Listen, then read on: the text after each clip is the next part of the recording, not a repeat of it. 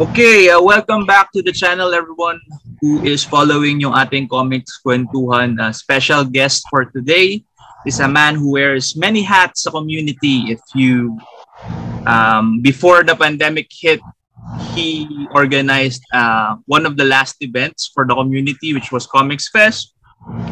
And he also manages yung comics online platform na Comic Spot Uh, also manages yung community ng Comic Spot, which is yung Comic Spot Network. Tama ba? Yeah. and, and uh, he is a comics creator also in his own right. So, bukod dun sa mga alam nating ginagawa niya for the community, which is in the event, in the comics online platform, gumagawa din siya ng sarili niyang comics, which is maganda sanang makilala din natin ah, okay. uh, siya as uh, comics creator. So, si Sir GN Ochoa. Hello, good afternoon, good day, and good evening sa mga nanonood. Kung anumang oras nila ito papanoorin. Yeah. Uh, uh, sir, parang konting backgrounder lang. While I I did yung yung pasada na yun, baka mas mas meron kang ma-introduce about yourself sa ating mga manonood. Ayun. Um, ano lang ako eh. Uh, fairly new lang ako sa ano sa comic scene actually. Um, I made a jump to the community around 2000 late 2018 actually. Uh, parang ano yun eh, parang I was spending around 20 years sa events and nightlife pero ano na ako doon, during the, the early ano, the early years siguro uh, yung after I graduated fine arts sa PWU TAF uh, around 2000 to 2004 I was working as a graphic artist for a stationery company. And I was doing this actually coloring books. Mm. yeah And uh, yun yung original job ko. Summer job ko actually was ano eh, during 97 I was working, I was doing children's books. So ayun, medyo nag-shift yung style ko sa medyo cartoonish na ano, parang uh, hybrid ng Disney and manga. Yun yung mga naging influences, early influences ko eh. Mga Super Mario Brothers, Uh, yeah, yeah, yeah. Yung, yung anime ko more of parang Super Mario. Hindi siya yung typical na manga na ano. Uh, ayun, ayun lang. Then, then, siguro while I was working, medyo stressed sa company, naghahanap ako ng, you know, ng parang break from yeah, the uh, destruction from uh, the stress no grind. So, napunta ako sa ano, napunta ako sa mga gimikan. Eh nung ano, nung when I was in college, may mga ano na eh, nauuso na yung nightlife sa Malate noon eh. And yung straight ng school namin, pag diniretso mo lang, ando na yung mga bar. So, nag, parang, okay, sige, parang, napa, ano, naging ganun yung buhay ko. So, eventually, after 2004, I resigned from the, ano, I resigned from my day job I decided to work from home. And then, ngayon nga, I have more time to go out, to, to party. So, doon ako napunta sa events. So, naging part-time, ano ako, part-time nightlife events professional na ako. So, mostly I was a photographer, pero ano din eh, minsan nightclub promoter, and then, ano, uh, tawag dito, yung pinaka-peak ng career ko sa nightlife, I, I managed a nightclub. Uh, it's around 2014 to St. Tomas Morato. Hindi siya nagtagal kasi uh, management uh, management issues. So mm-hmm. after that, nag ano na ako, nag uh, parang mellow down na ako, nag-slow down na ako. But I focused on a bigger scene, yung mga music festivals, yung mm. talagang mga op- open air na 20,000, 50,000 people. Uh, people. Ayun.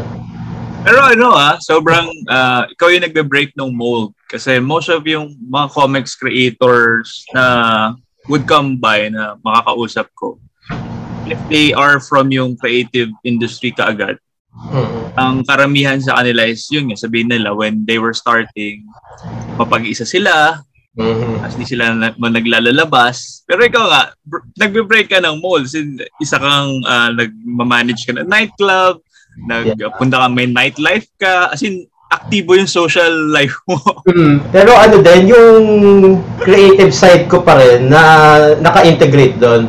Kasi nung nagmamanage ako ng nightclub, okay, we, we won't, ano, ako na yung gagawa ng poster, hindi na ako maghahanap ng, ano, Oo, ng kasi gagawa ng poster. mer- meron kang ano meron kang leg up from the Oo. other events organizers or event promoters. Kaya mong gumawa ng sarili mong promotional material. Yeah, yun, yun nga, parang nakatipid sila, tapos minsan kumukuha ako ng, ano, ng pictures.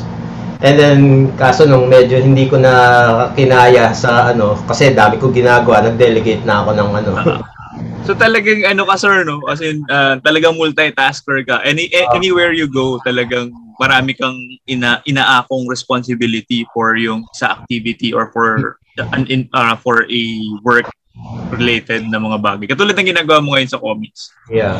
So, uh, also, isa pang malaking sigurong kaka- kaibahan dun sa pinanggalingan mong mundo. Kasi Mhm. like you said, it's 10,000s, 20,000s of people yung umaattend ng mga music festival. Mhm. Tapos, naranasan mo naman siguro, sir, before yung pandemic hit is yung ating mga ah, trade shows at mga conventions Ah. natin. Ganun kalaki yung nagpupunta. mas malaki pa doon actually. Ay, Hindi, yun nga. I mean, Oo. ang laki ng disparity ng foot traffic from what you were used to. Ah, Tapos paglipat mo ng comics. Ah, yeah, yeah. Tama, tama. Oo. Paano yung transition mo nun? Kasi parang karaniwan pa ng events natin tahimik kasi hindi Hmm. walang booming sounds. Yeah, ac- actually kasi ano na rin eh. ah, siguro sa sobrang tagal um nagkaroon na ako ng ano eh, nagkaroon na ako ng anxiety attacks eh. Yung medyo pa huli na, yung mga 2016 onwards, nagkakaroon na ako ng anxiety attacks kasi nasa yung usual trabaho ko is merong biglang aano sa'yo, may tatapik sa'yo, oh, kuya pa-picture naman, ganyan-ganyan. Or may biglang hahanap sa'yo sa events, yung biglang may lalapit sa'yo na ganito, ganyan, na may kailangan kang ayusin.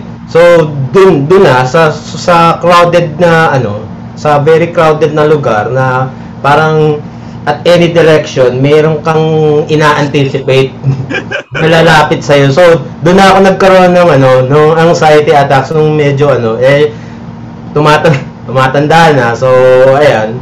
So, parang inisip ko, it's time for me, it's time for me to to go, to slow down, to leave it to the younger. Change of scenery naman para hindi, Ah.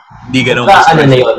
Sign. Tapos yun nga, uh, around 2018, I got reunited with my ano, my daughter. Tapos nalaman ko, she's into ano, she's into arts. So, ang ano dito, ang catch dito is my daughter never grew up with me. So, doon doon ko lang siya nakasama talaga nung 2018. And then, yun nga, parang wala akong influence or anything sa kanya about, you know, drawing and everything. Pero somehow, she got, you know, she got my genes na yung creative Mahilig din siyang mag mahilig mag-draw. mag-drawing. So, yun yung naisip ko, okay, sige.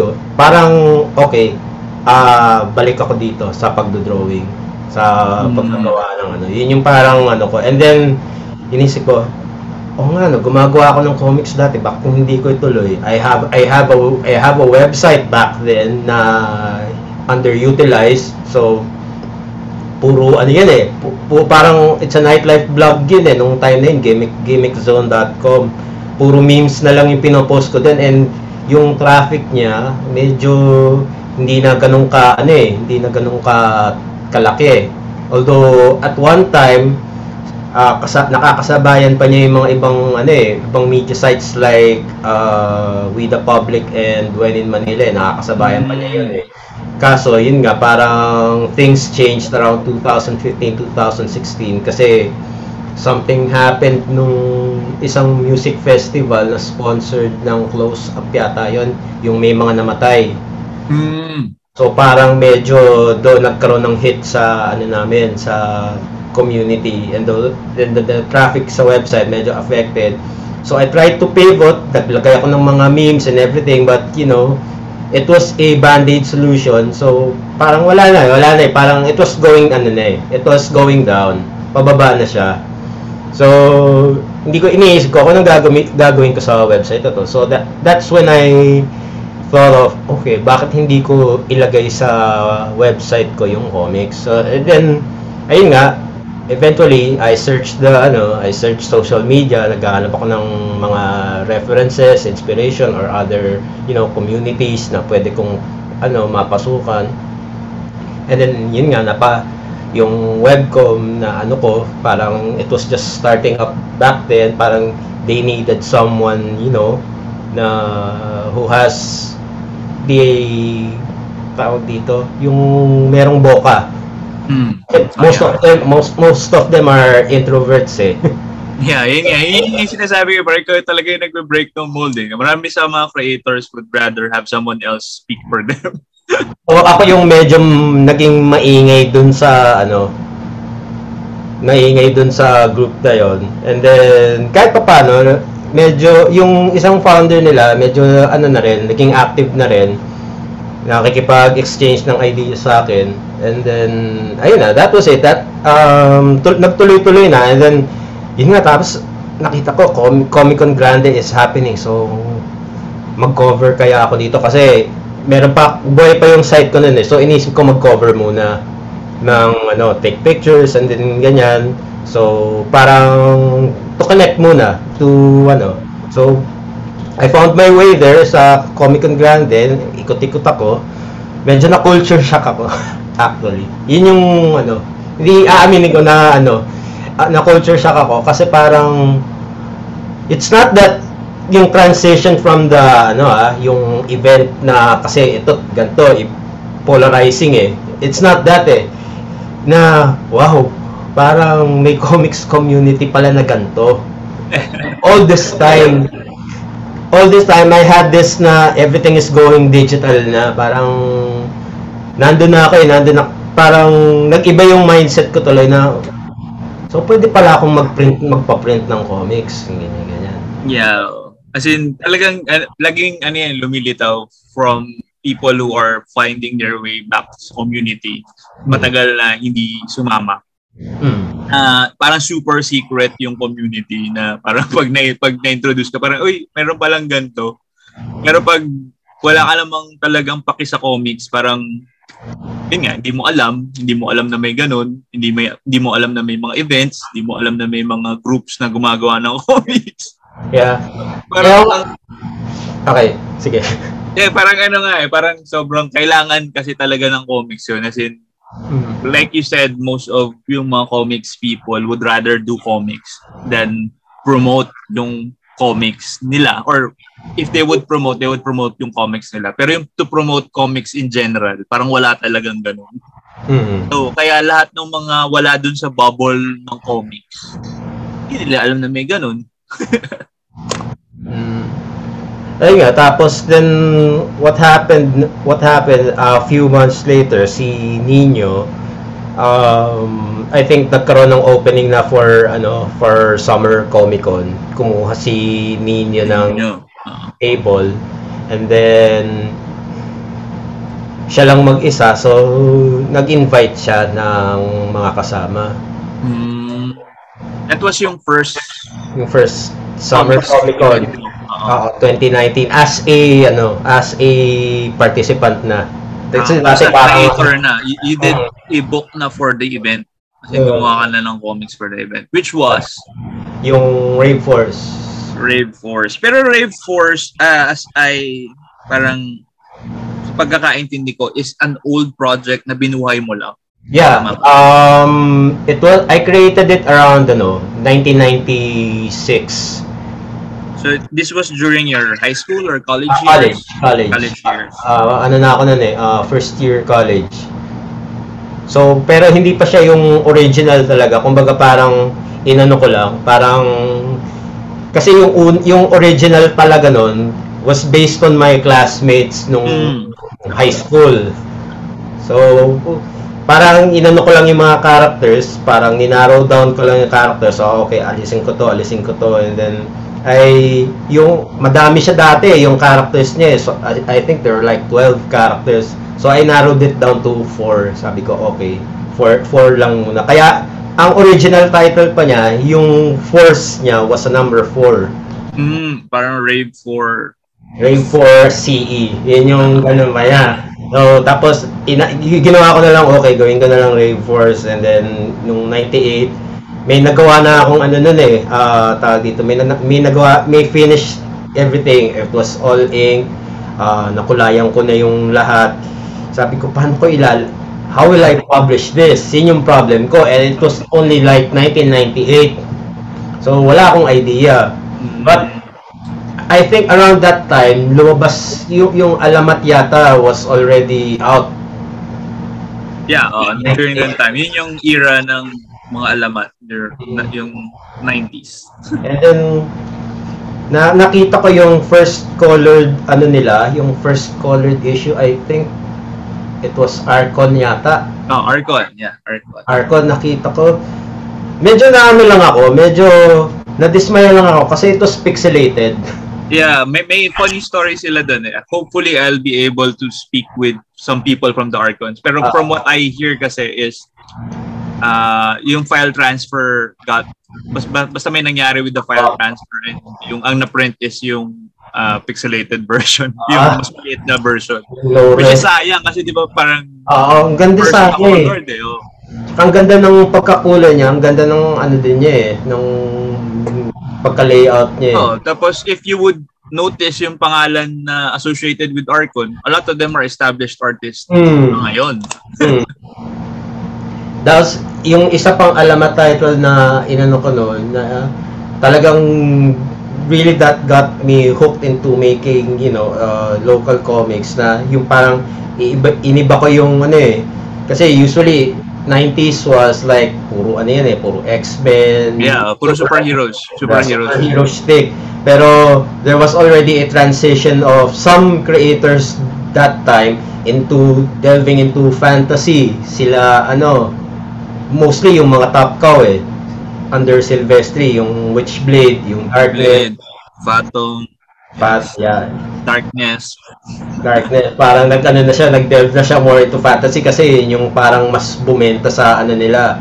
Yung cyber, yung Rayforce nga pala was actually inspired by ano, Cyber Force. Cyber Force. Also, listening to you sir, parang ang pinaka-fan or influence mo from the image guys would be si Mark Silvestre. Yeah, yeah. Silvestre talaga. Kasi um, it's actually also the first comic that I collected. Kasi nung time na yon yung I think I was in high school, uh, nakabasa ako ng Cyberforce. I, I, ang ganda ng ano eh, ang ganda ng pagkakulay and everything. It was different from the X-Men comics that I was reading back then. Yeah, uh, parang konting konting ano lang setup for yung sa mga na, na, nanonood kasi baka hindi nila masyado alam. Mm. Yung time kasi nung nung 90s, late 90s, yun yung transition ng comics from uh, yung traditional na kulay, yung markers na hmm. ginagamit. Mm. Tapos nagta-transition na sila to digital. Yeah. One of yung forefront na gumagamit nun was image. Yeah. Tapos yung sina Top Cow, si Wild Brian Haberlin actually. Oh, Haberlin, di ba? As in, sobrang nagta-transition sila. Tapos nag-experiment pa sila with digital coloring. Oh, so, puro ano, puro lens flare. Uh, puro makintab na bagay, yeah. di ba? From, yeah. ano, kasi, so, yung time na yun, as in, sobrang bago sa mata yung digital. Yeah. So, kaya talagang ano, I was really, yun yung ano, ano talaga eh, I really got attracted into new shiny things talaga. new shiny things. And then, ayun nga, around nung college naman, parang what really got me into doing things differently from the usual mold that I got, you know, I got you, I got exposed to earlier. Si ano, yung work ni Mark Di Maano, si Angel Ace. Mm, Angel Ace, yes. Oo, Angel Ace. Kasi, Kasi parang light-hearted lang siya na merong medyo may pero may depth pa rin yung char- yung characterization and everything So, yun yung ano, kaso, yun nga lang, parang it only got two issues yung unang first run niya then it got rebooted. Yeah, with yung Ah. four issues na digest size. Oo. Yeah, yun, yun nga yun nga yung ano pero yun nga yung hinahanap ko ulit kaso nga nawala na yung ano. Hindi na makakita. And then yun nga then parang culture then culture clash came then yun yung mga early influences ko then yung ano yung ang pi- pinaka nagustuhan ko sa culture clash si, si Kubori Kikiyame yung iba yung ano niya eh iba yung mold kasi parang I really got ano eh, doon ako sa ano parang I really got attracted doon sa mga nag break from the usual mold na uh, yeah, si Kubori Kikiyame is all, Oh, sobrang iba-iba yun, iba. Sobrang nag-break na kasi sobrang lumayo talaga sa mode. And then now, tapos parang ang ang parang ano na nga, ang premise na ni Kuburi Kikim ngayon is more of adult ano, adult humor. Ah, about adult yun. Kaya, Then, nag, uh, natuwa nag-grow up din naman si si Bid about yung stories niya. With, yung kung dati ano siya more on action, Mm. action fantasy tapos na set lang dun sa mundo ng mga kikyam. Mm. Ngayon ano na, yung mga kikyam kasama niya na with yung mga bar hopping niya. Parang naging adult swim na inspired. Kaya nga parang iniisip ko, sana gawing ano to, gawing movie to na parang style na ano, Smurfs na CGI yung mga Oh, actually, oh, actually magand- magandang i-translate din si Kubori Kikiam into another medium kasi yun nga pwede siyang sitcom, pwede siyang film or movie. movie, o pwede siyang ano. Tapos yung pinagtatawanan lang nila yung mga pop culture na bagay. Mm. Yun nga, yun nga yung ano, yun nga yung sana magandang maging ano, adaptation niya. So, yun. So, So, yun yung mga major influences mo with your work. Oo. Mm. So para sa mga hindi masyado familiar, tungkol saan yung Rave Force? Ah, Rainforce is actually ano eh, yung original ano niya, yung the the one I did in college sa post-apocalyptic ano, post-apocalyptic story about uh, four teenagers na who got kidnapped into and uh, ano din, they were turned into, you know, parang mga soldiers na gagawa ng mga kalokohan. So, Mm. So Yeah. medyo may Okay. vibe pa rin siya nung ano, may may, may vibe pa rin siya nung 90s image. Uh, kasi, kasi parang ano to eh, ay ang nag-inspire sa akin ng rave, yung kwento noon was yung issue ng Gen 13 when they were kidnapping the students. So parang okay ah, okay, this is a good ano, parang good start na parang okay, gayahin ko ng konti pero ibahin ko yung on some parts na Ah, tapos I guess hindi ba mo din yung setting? Ang setting nito is sa Pilipinas. Yeah, uh, futuristic na ano, futuristic setting ng Philippi ng Pilipinas. Then tapos yun nga, uh, a war broke out and then yung apat biglang they got ano, they got free from the mind control nila. And then they found themselves, you know, parang fighting at the wrong side of the war. So, Mm. yun yung ano, yun yung nangyari. Ngayon, yung sa modern ano naman, yung sa modern version naman, parang it's more of a parang sci-fi na kasi kakanood ko ng ano, Altered Carbon ng dito. Ano pa yung isang ano, ah, Blade Runner na ano, remake. Yung ano, yung kay sino ba yung bida doon? Basta yun. Oo. Ayun, so ang ano naman niya is more on transhumanism naman. Yung the concept of transhumanism is yung parang mag-evolve yung tao into, you know, something beyond beyond the physical ano yung physical form natin.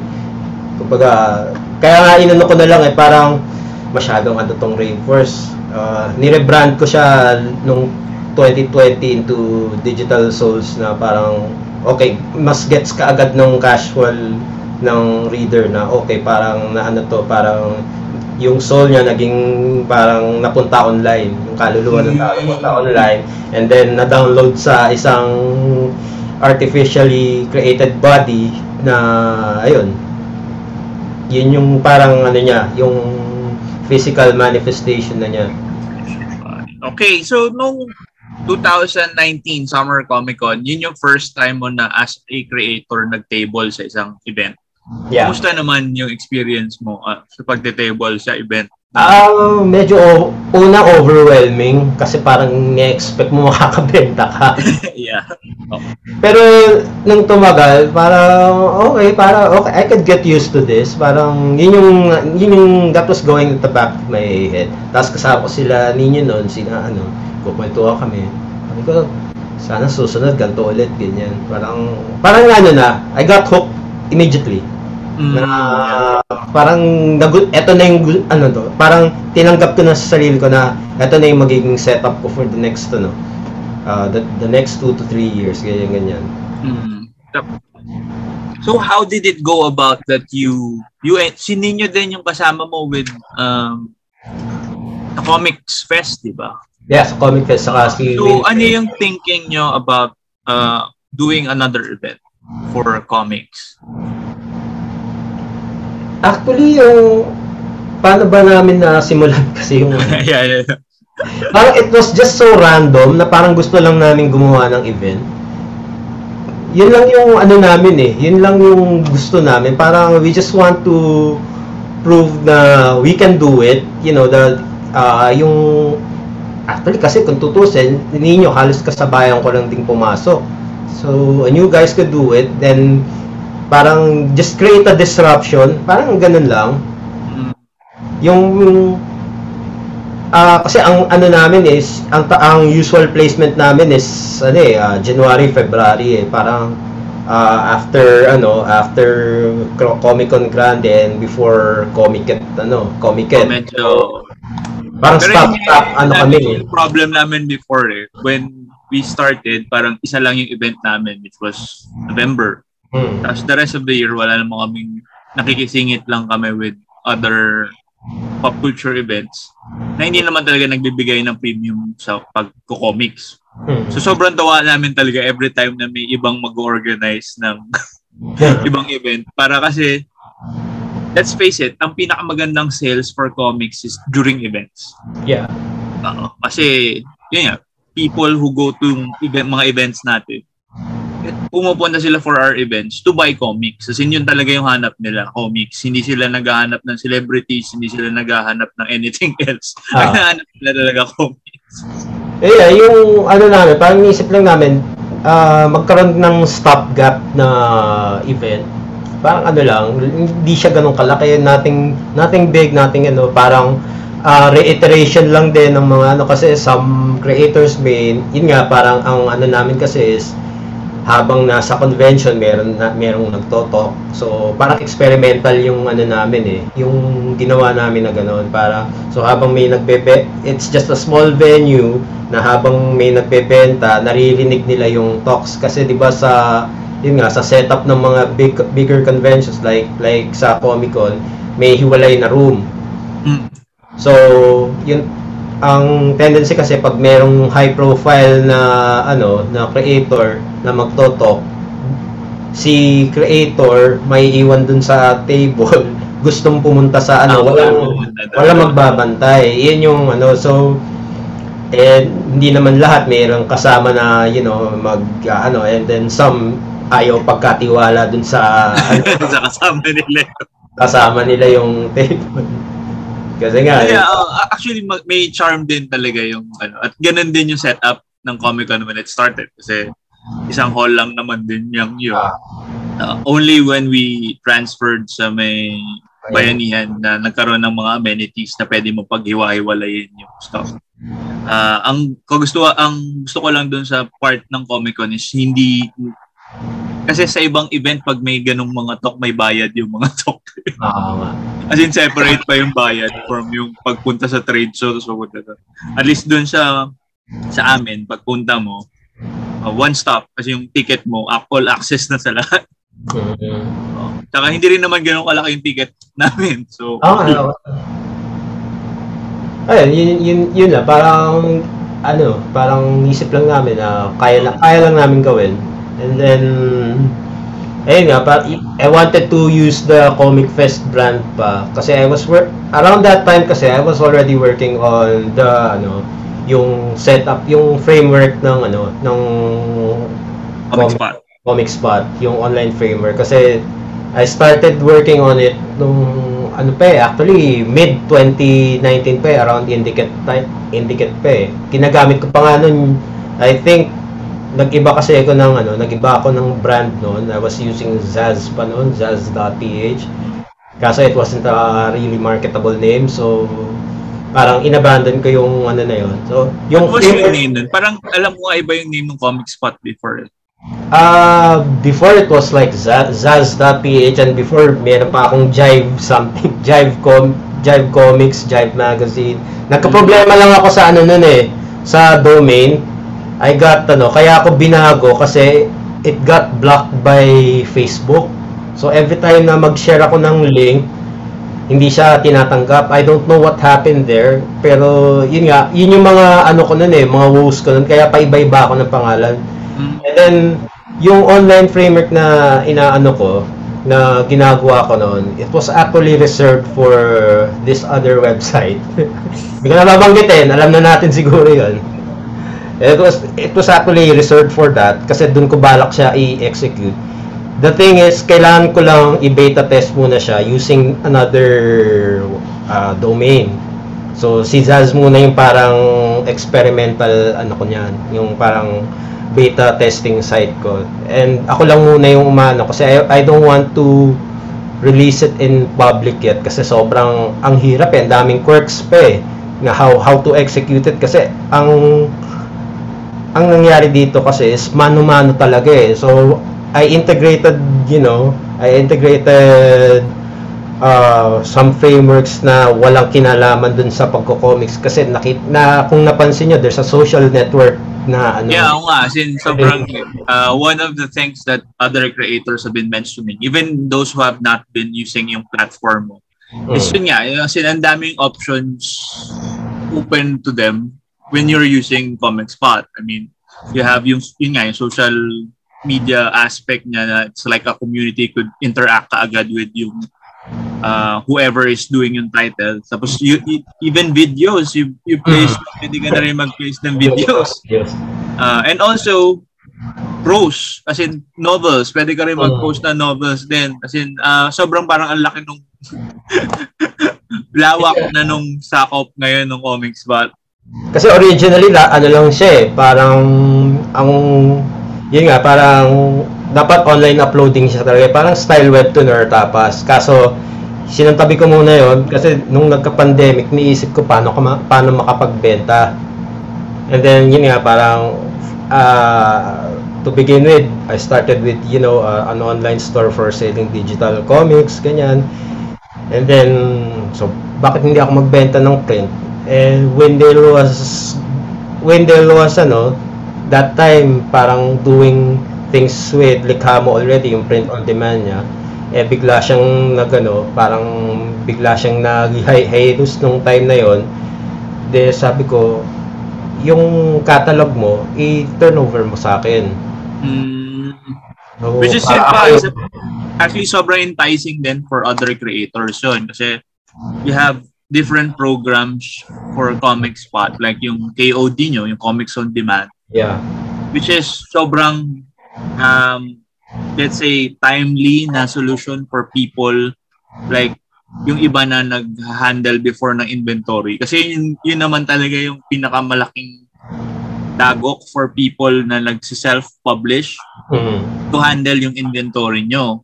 Mm. and also yung pag-produce ng copies per event I Mm. mean as a comic creator uh, na, naranasan mo na rin siguro yun Mm. So, ah, sobrang enticing nung meron kang program na comics on demand na oh, pwede ako magpa-print ng ganito lang na kopya or yung sino man yung bibili sa, inyo na lang mag-order.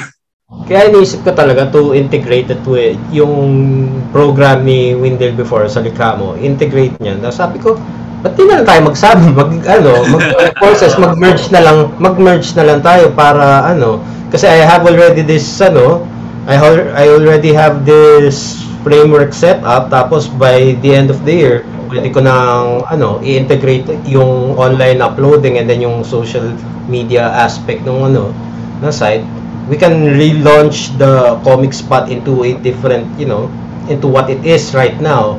Yung ano, parang online, parang online community talaga. Yeah. oo.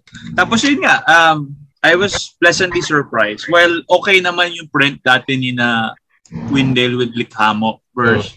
Um, I ordered some books from your shop Mm. just to try out. Because I was pleasantly surprised na sobrang nag-up na yung quality ng printing. Oo. Oo.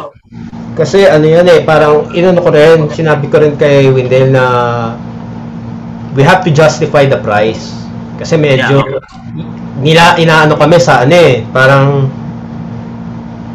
um medyo ti- tin- tinatapatan kami sa presyo. So this so ito ah makapal 200 pages, it's just only 220, 230 pesos. Pero sa amin, 32 pages pa lang, wala pang, it's already 200. 200 plus, oh, 200 Tapos may ano pa, may fees pa na kailangan bayaran, like shipping, and then yung convenience fee pa. Eh, yung convenience fee, yun yung ano eh, kasi we're using an online platform and we're using another service for that to facilitate yung GCash, yung para malipat yung ano, then yung transfer fees pa. So we Yeah. have to place this ano fees para you know, para hindi maano yung creator. Kasi yung sales doon, siya ang maapektuhan doon in the end, yung creator, yung royalties nila. eh. I, we don't want to Siyempre, creators din kami. Ayaw namin yung maliit na lang yung makukuha nila sa royalties nila as much as possible. So, And then, ano rin, magandang i-educate natin if anyone who is viewing this. Kasi marami rin nagtatanong, bakit ganun yung presyo ng mga comics? Bakit may ganyang fees? Bakit may mga ganyang mm, bagay? Kasi yun nga, yun, like you said, as in meron tayong mga hidden na expenses na kailangan ding i-shoulder mm, ng like a like a service that you offer sa comic spot. Yun nga.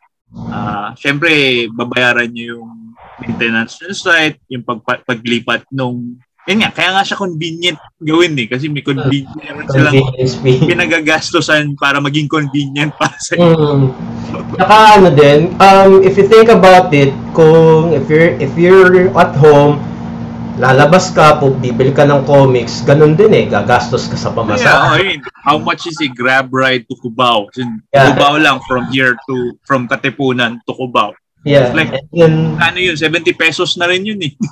pag pagdating mo sa store, oh, madidistract ka, magugutom ka, makikita mo may Jollibee, o, o kakain ka, yung or magsa-Starbucks ka pa or or what. Ganun din, may gas, may mga gastos din eh. At Yeah. least ito, you you get yung binabayaran mo, eto lang yung pagdating ng comics sa'yo. Although ang naging parang challenge sa amin is uh, around summer we got overwhelmed with some orders. Dumami yung orders. na- Wow. So, as in, sobrang, ac- actually magandang news yan for everyone. People are Yeah. interested with reading comics.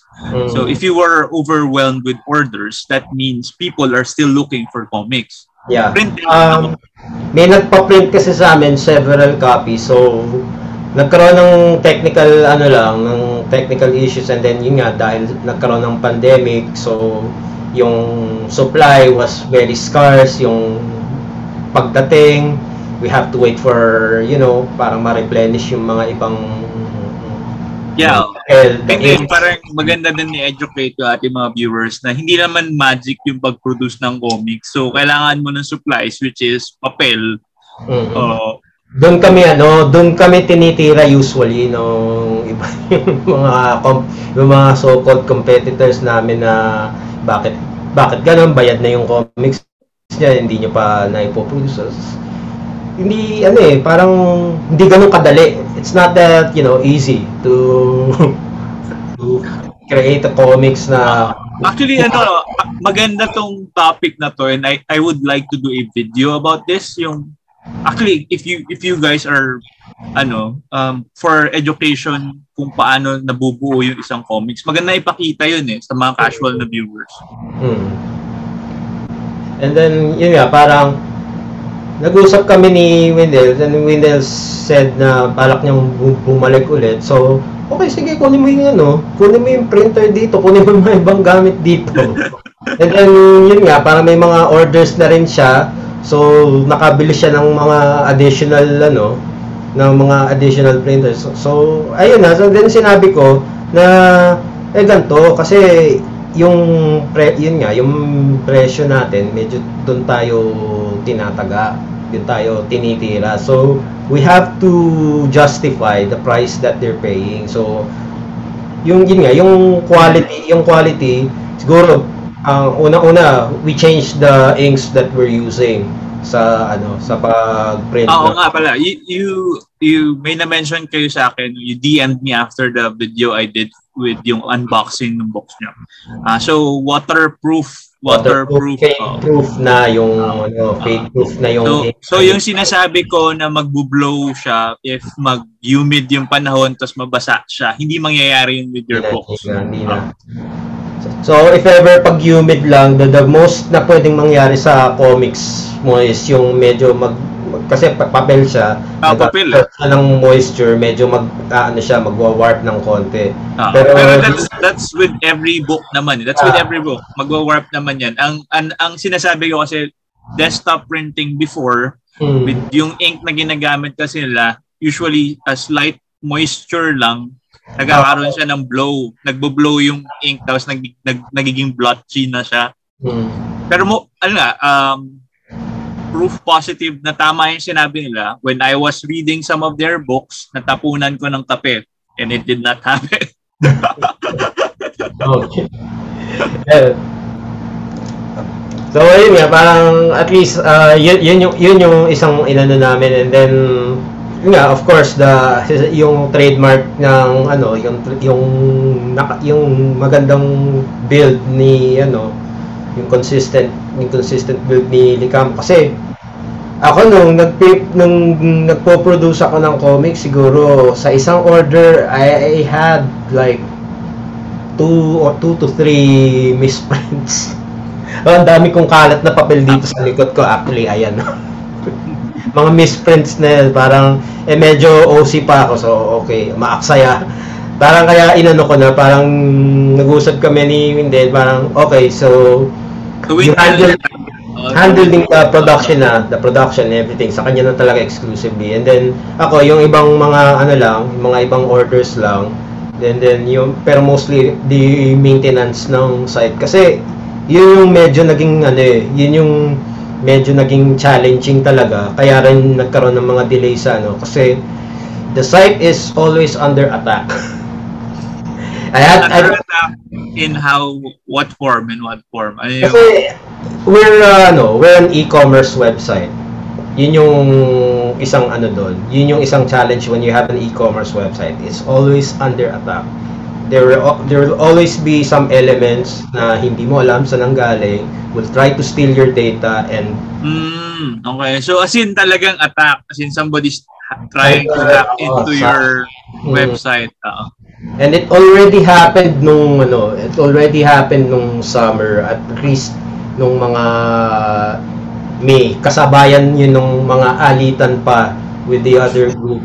So things were like, you know, okay, the anxiety attacks are here, and then na- napapag-isip ako na baka may sumasakotahin na. Like I said, sobrang dami nga mong uh, inaakong responsibility as the manager of the site and as yung mga how do you find time pa to do your own comic book? Kasi, uh, I mean, as a or organizer din ng event, parang pag minsan nakakalimutan din ng ibang creators na I do my own comics din. As in, parang on the, while I handle all of this, I also handle my own comics. Paano ka nakakahanap ng oras para i-handle yung comics mo? Uh, actually, inaano ko siya pag stress na ako eh. Bubuksan ko na yung ano eh, bubuksan ko na yung clip studio then babalikan ko kung saan ako natapos. Doon ko iaano yung ano, yung sa pagkulay sa pag ano, kasi yung story actually medyo okay na. Parang na-layout ko na yung story niya eh.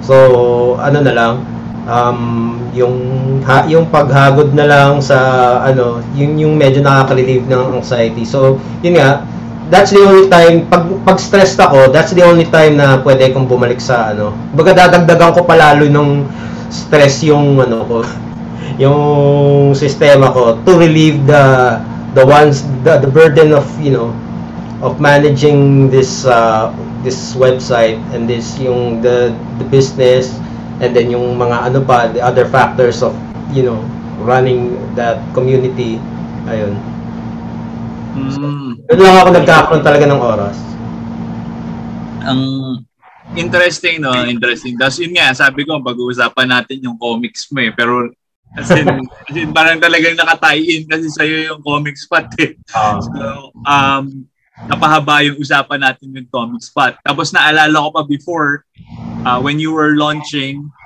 uh, di ba, in-interview ko din kayo ni Windale. yeah Uh, so, i-upload ko din actually dito sa channel na to yung pag-uusap natin. So, sobrang iba na yung, iba na yung, ano, iba na yung mga pinag ah, kaabalahan nyo kasi like you said, may mga threats of at may attack na actually. yeah Uh, Pati yung ano namin, pati yung page namin actually was almost, you know, was almost hacked na may mga ano eh, may mga tao dito, may mga negative, yung mga angry reactions sa mga posts, eh, ayun yung mga in post pa. Parang, although it doesn't, you know, it doesn't ruin any algorithm ng Facebook, pero aesthetically, tsaka as a social media manager, when you see, kasi yung pa yung isang ano ko, sideline ko, I manage a lot of pages uh, sa day job ko. I manage a lot, of pages. Pag ano, natitrigger na yung yung client ko, matitrigger na yan pag may nakikitang mga ano, angry reacts or sad reacts na ano na yan, napapraning na yan. So, ganun din, parang naisip ko, parang bakit nag angry reacts? Pagkita ko yun, oh, okay, mga trolls to na ano, this is happening. Ayun. So ano pa yan eh, kasi iba pang iba pang ano yan eh, iba pang issue actually yan eh. Yung if you have haters tapos pag ah, pag may nang troll nga nung stuff mo with your page, iba, iba, ibang issue yan tapos parang usually yung mga kami ng mga creators na hindi naman ganun kala, kalawak, wala, hindi naman namin problema yan eh. Pero Yeah. pag once na makakuha ka ng ganyan, parang sign of success yan eh. Yeah. yun yung ano, yun yung mga challenges lang talaga. So, inisip ko parang, okay, may, we're getting these issues, so that means na we're doing something. We're, we're doing something good. Uh, tapos like I said before we recorded, parang isang kinakatuwa ko with your group, with Comic Spot, is I, I have heard a lot of issues being thrown at you guys. Yeah. Especially ikaw, actually ikaw mismo. Ako, ako, ako talaga. Ah, sa'yo mismo. Hindi na wala yan in every, kahit dun sa, ano, kahit sa dati kong pinanggalingan. Uh, tapos, uh, uh, what, what, what I find refreshing was kahit anong ibato nila sa'yo, uh, while you do post about it uh, sa page mo, Hmm. hindi naapektuhan si Comic Spot. Tapos si Comic Spot continues. Ah, yeah. Kasi ano na yun, nadala na rin ako dati kasi I also ma- um before I had this social network about ano uh I had this forum ah, forum pa nga siya actually eh. message board. Message board. Pag nag-away eh yung girlfriend ko, ah, yung girlfriend ko that time was an active member. Pag may lumalandi sa girlfriend ko, pag nakikita ko yung message, ayan na, away kami. Okay, then pag ako naman, if it's the other way around, ganun din, away ulit. Pag napikon na ako, iaano ko bigla, i-offline ko bigla yung site. Iaano ko bigla, isususpend ko bigla. Oo, which is masama kasi building a community tapos laging nawawala yung site. Parang Uh, parang sinasabihan lagi ako, ikaw pag, pag nagka, konting kemi nyo lang dala, nadadamay kami. so, nadala nga ako doon. So, okay, kahit anong mangyari, I won't, you know, um, siguro, the only time na, ano, the only time that Comic Spot or the website would go under maintenance or, ano, would be usually technical.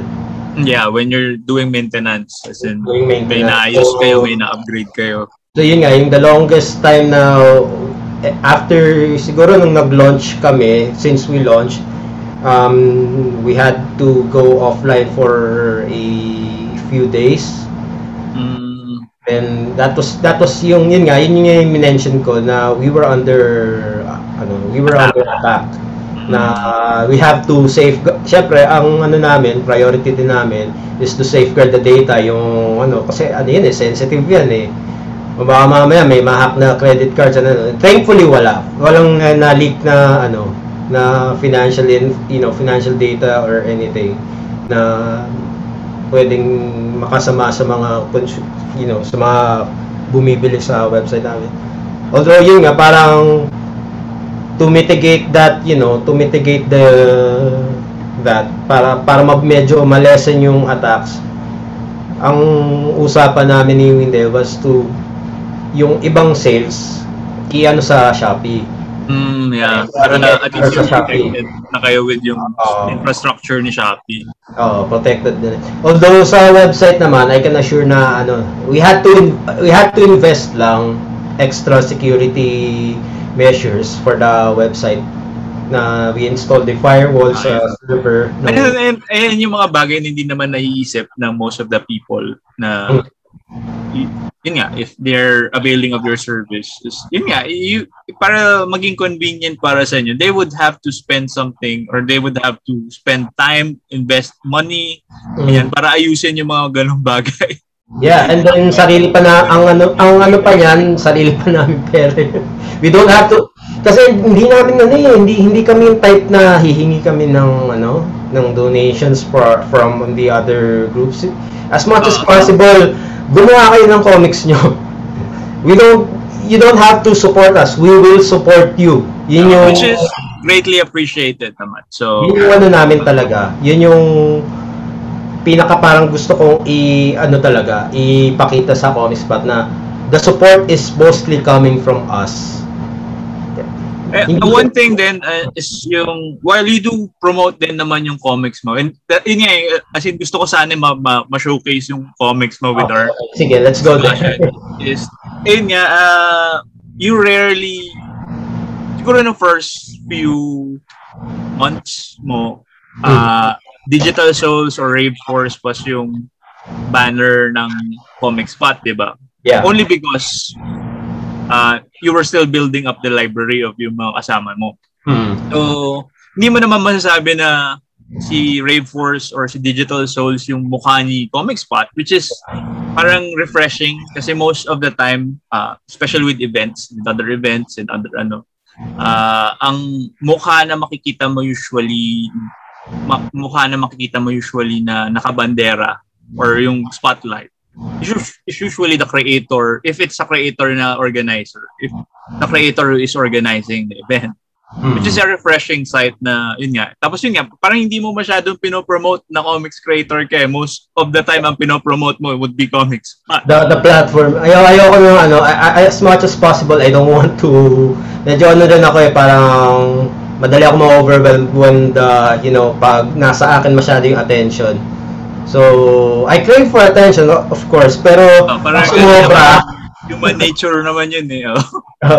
I crave for attention, of course, gusto kong mapansin din kahit pa paano yung comics ko, pero, you know, as this is a platform for everyone. Hindi to yung pang ano eh, pang buhat ko ng, you know, I don't want this to be a self, you know, self-promoting na ah okay, pang para it's a way for me to you know, yun yung una kasing iisipin ka agad ng ano eh, ng tao. You have to consider that. I I also had to consider that, you know, na parang I'm I'm just using this platform to put myself over. No, parang as much as possible, ano lang, nilagay ko lang Oh, siya. di ba? Parang ang hirap ng posisyon na ganun na as a creator tapos gumawa ka ng ganung platform. Usually, sabihin ng iba, agenda nila is para i-push yung product mo. Mm. O Kaya pag minsan sobrang hirap din talaga i-promote yung sarili mo sa event or sa platform mo. Kasi parang yun nga yung iniiwasan mong masabi ng tao. Oo, may luto, may bias or anything. Oo, yun, ganyan. yun, din yung, yun din yung inano ko. So, as much as possible, uh, actually, yun nga eh, ang nagulat ako kasi, ang mga ano doon, ang mga top, ano din doon, ang mga top, uh, dito, mga top comics doon was, yun nga, sila, si Kilamau, yung, yung mga dating ano din, yung mga yung mga tal- talagang who really deserve to be, you know, put mapansin yung gawa nila. Na kasi parang nasasapawan sila on other platforms. Pero di- dito sa Comic Spot, they have a, you know, they have a dedicated nagkaroon na ng dedicated audience din. And then somehow kahit pa paano yung ano ko yung gawa ko is getting a fairly good review with you know sa mga unang episodes na nilabas ko na yun nga parang it's mature but it's not mature na fan service kasi nadala na rin ako dun eh. yung unang yung unang rave first ko okay I got I got a review from you know a very well known personality sa ano community na it was purely fan service eh so okay I took the ano took sa I took that noted kasi bag bag what what do, what do I, what can I do eh, bago pa lang ako noon you know parang nandun pa yung ano eh yung sabik na Yeah, yeah, mailabas yung gawa ko. Tapos and then I get I just can, you know, parang lagay ko na lang ka kung ano yung type kong ilagay doon. Okay. Eh. So free ako maglagay ng sexy and everything. Oo. Yun yung unang ano ko eh. Yun yung parang unang naging mindset ko eh. Sabi ka ko noon eh. So parang Kung ino- ano yung talaga yung gusto mong ilagay, sometimes you don't think na rin na kung ano, may makaka-offend or mga Oo. eh, naisip ko nga, oh, okay, it's a different, you know, kasi ang minds, ang ano ko pa kasi noon, parang 90s mindset eh. Yeah, oh. Flashy, the, you know, puro fan service and Oh, everything. sexy talaga. Simple. Sexy.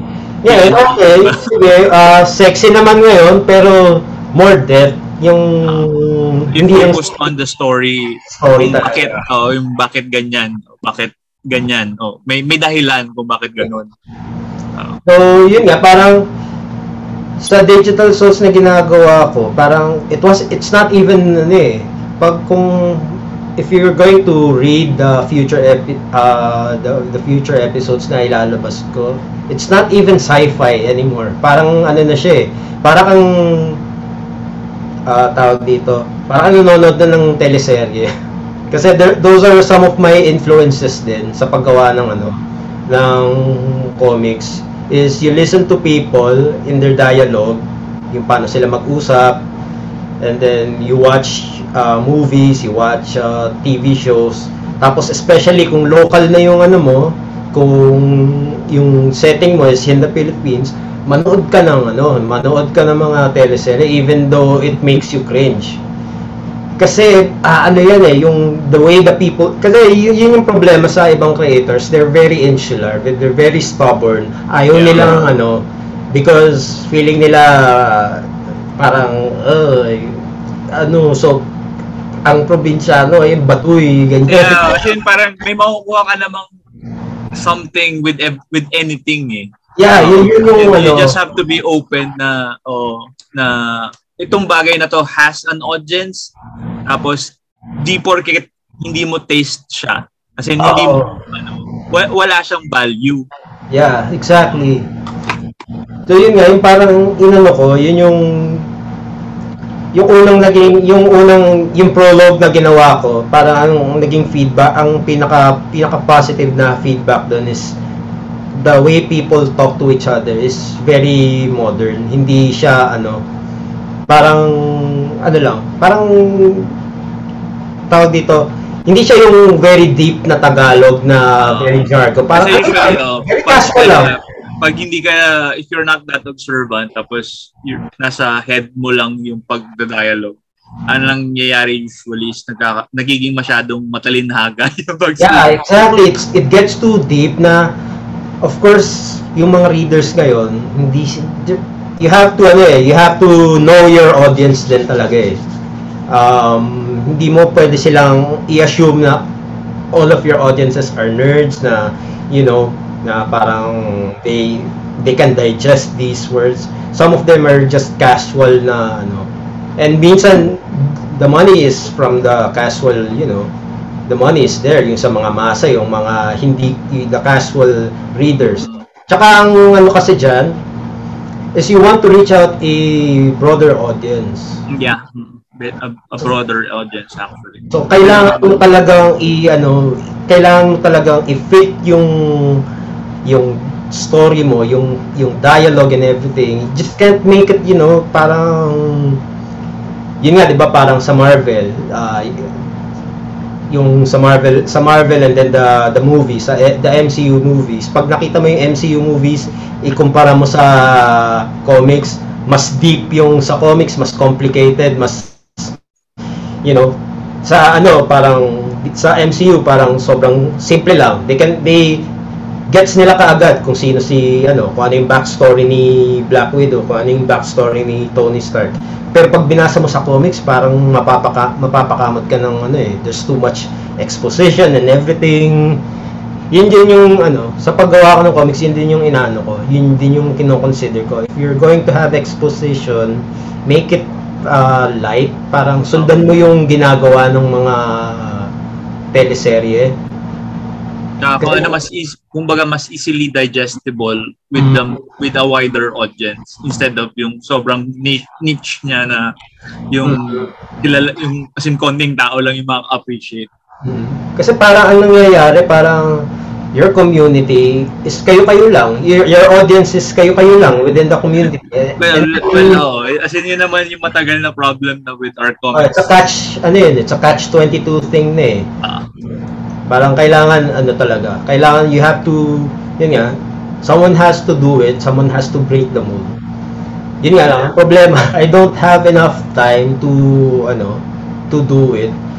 Yun nga lang, siguro, pag na-stress lang ulit ako, babalikan ko siya. Although, Ayun nga, as in, I yun nga, don't have time to upload it don't lang. have that much of time para, yun nga, you still have to earn money, tapos yun nga, you, you're handling comic spot. And kaya nga, tinanong ko, how do you balance it? Ayun nga, you just do it when you're stressed. So, wala ka talagang schedule for your own. wala, wala, wala talaga. Wala talaga. Kasi, It's just, ano, kumbaga, bugso lang talaga.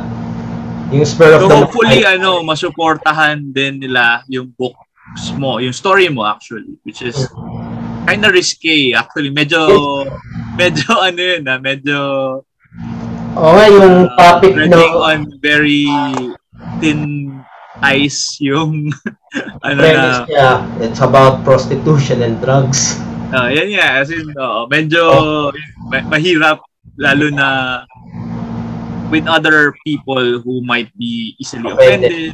Uh, Yun, yun yung iniisip ko din, how do you, ano, now, how do you present a story about prostitution without offending, you know, sen without going to offend some sex Yeah. people. Uh, ang inano ko, ang iniisip ko is yung yung life experiences ko na kasi I came from a very toxic ano uh, very toxic industry na marami ako nakilalang girls na ganito yung ano nila and then I got to talk with them I got to interact with them nalaman ko yung buhay nila Which is, uh, nga, as in kind of interesting kasi I've been watching a documentary sa Netflix. hmm, Tapos, the movies that made us, uh, one of yung movies na na binigay na example which was featured was Pretty Woman. hmm, And the writer of Pretty Woman used to live uh, in yung Masidi side ng New York wherein yung mga kwento ng mga prostitutes actually yung nag-inspire sa kanya para isulat yung Pretty Woman. hmm. and then yun nga tapos ito pa yung ano ko for ano yung presentation ko sa mga prostitutes doon sa book ko is different from the you know the pinaka parang stereotype ng pokpok na nasa nasa kalye yung, nani, naninitsit ng mga lalaki na yung mga GRO, yung mga ganyan. No, it's different from that. It's very modern na yung modern na yung setup niya eh. So, inakma ko siya talaga sa ano, sa sa setup ngayon na these girls ano lang, they market themselves online.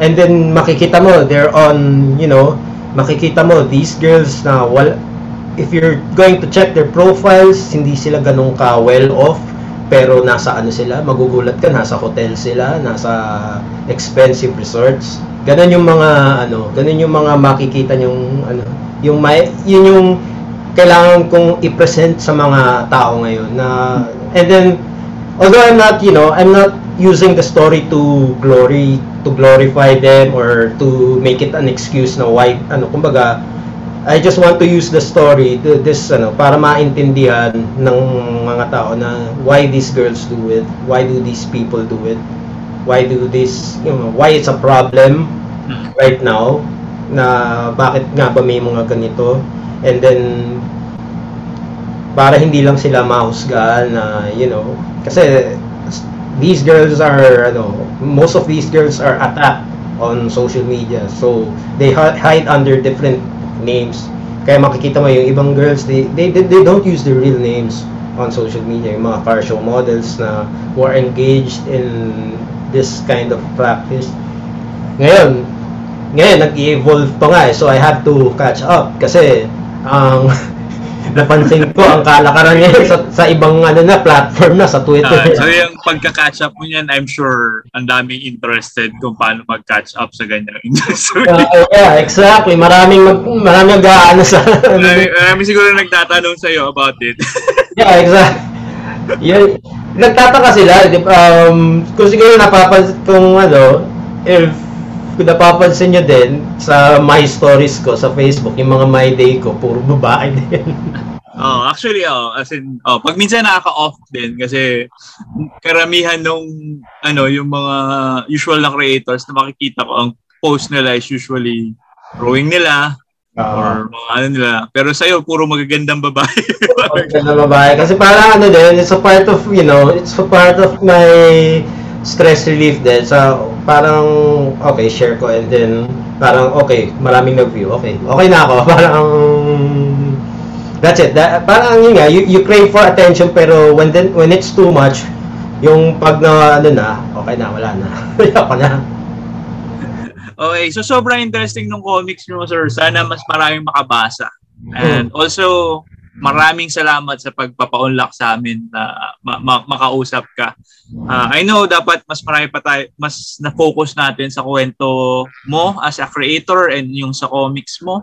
Yeah. Pero as in, hindi talaga natin matanggal yung yung pagkabit ng comic spot with your name. Yeah, ano na siya talaga eh. It's uh, Uh, so I I hope na maka-educate to with yung like what we were talking about yung mga ancillaries and your expenses with the sites kung bakit may ganong fees when you are ordering comics. yeah. And ho- hopefully makausap ko kayo ulit with about comics production naman. Kasi it's a very nice topic na malaman dapat ng mga comics creator. Kasi paulit-ulit, paulit-ulit with the conversations that I had with other creators na sana when they were starting is sana may mas alam sila about comics production. Mm. And it's good na meron na tayong uh, service provided by comics creators then like yourselves and like your group na makakatulong with with that. Mm.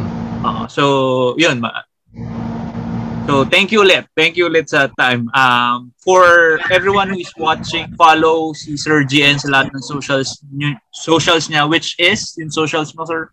Ah, ano na lang yung comics ko, yung digital ano, ah, facebook.com slash digital souls ph and then Instagram yun din yung ang handle niya digital souls ph din.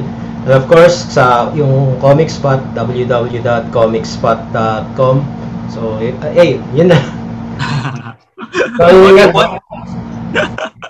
yung digital souls lang talaga yung ano yung Yeah. comics na ginagawa mo. ngayon. Oo. It's also available for sale. May printed copies na ba yun, sir? Ah, wala pa. It's still I still have to finish the ano, the first uh, story arc. The Tapos first arc. Tapos, we would be expecting uh, graphic novel format na nun. ah, siguro by ano na, by ang target ko nun is siguro by summer of 2022 kasi parang I have to redo everything, you know. Pero I still use the ang yun nga eh, parang ang ginawa ko is yung old panels ko from Raid Force ginaga ay nire-recycle ko Ah, ulit. nire-rework mo na lang. Nire-rework Ano naman na. yun, eh, working smart instead of working Ah. hard. Kasi if you have na something that you could reuse, pwede mo rin gamitin. Yun, yun yung Oh, parang no shame in doing that. Oh. Parang, ayun din, magandang idea, magandang pointers din with other comics creators. There's no shame in reusing your old work and repurposing it to another. Yung kung mas Tsaka yung ano eh, siguro parang ato na lang, I also use ano, para kung napapansin niyo man, I also use stock images as long as they're copyright free. And then 3D, uh, yun nga, as, uh, as of now, I'm exploring, you know, 3D rendered backgrounds. And then yung konting ano lang, konting ayos lang. Ayan, like you said, if it is copyright free or look at yung legal terms of how to use. If it's in the public domain. Just, uh, yun nga, if, um, just make sure that you are not stepping on other people's rights. Uh, anything that you could make yung work mo easier as long as you're not stepping on anyone is fair game. As in, Yeah. uh, Saka ano, isa pa, pwede kong ihabol na if you're going to do that, pwede pwede kayo mag-attribute sa masthead eh, yung parang copy, yung sa isang page sa comics na, you know, parang yung mga credits nandoon. Merong mga ano, ayun nga. Uh, actually. Uh, baka meron kang may advice with our other comics creators before we end this. Ah, sa mga comic creators naman ano, parang just continue on ano, working on your comic comics, then focus on makinig kayo sa mga feedback ng ibang tao. Huwag kayo mo-offend ka agad. Don't, you know, don't lock your don't be insular. Don't lock yourself in this bubble na pag may some, pag may ano, pag may nang basag ng trip niya, hindi na kayo gagawa ng comics, parang ganun. Parang let it motivate you kahit anong feedback man yan consider ano eh parang kailangan ma-raise don't be soft. Huwag kayong maging soft sa ano huwag kayong maging marupok na konting ano lang ah okay mawawala na kayo ng gana stop na kayo. Use it you know if you have to recreate if you have to start over again then go ahead. Uh, ako nakailang iterations ako ng Rayforce actually ever since I ever since I got here. First issue, second issue, and then within that same year, pumano ulit ako. I rebooted. And then after another few months, nag-reboot ulit. Why? Because I want to be better. Hindi naman pwede kang umulit, pero wag, wag kang sumuko. Can always start over, but never give up. Yun lang. Oh, and uh, on that note, tapusin na natin itong kwentuhan. Maraming salamat ulit sa mga you. at nakinig. Uh, follow natin si Sir GN.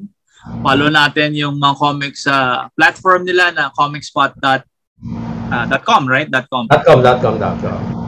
And then, And- uh, digital souls lang. Yeah, Digital Show sa Facebook. Follow nyo siya. Okay. Uh, thank you again for those watching and see you uh, for the next videos. Marami pa tayong mga kwentuhan mga creators. Okay.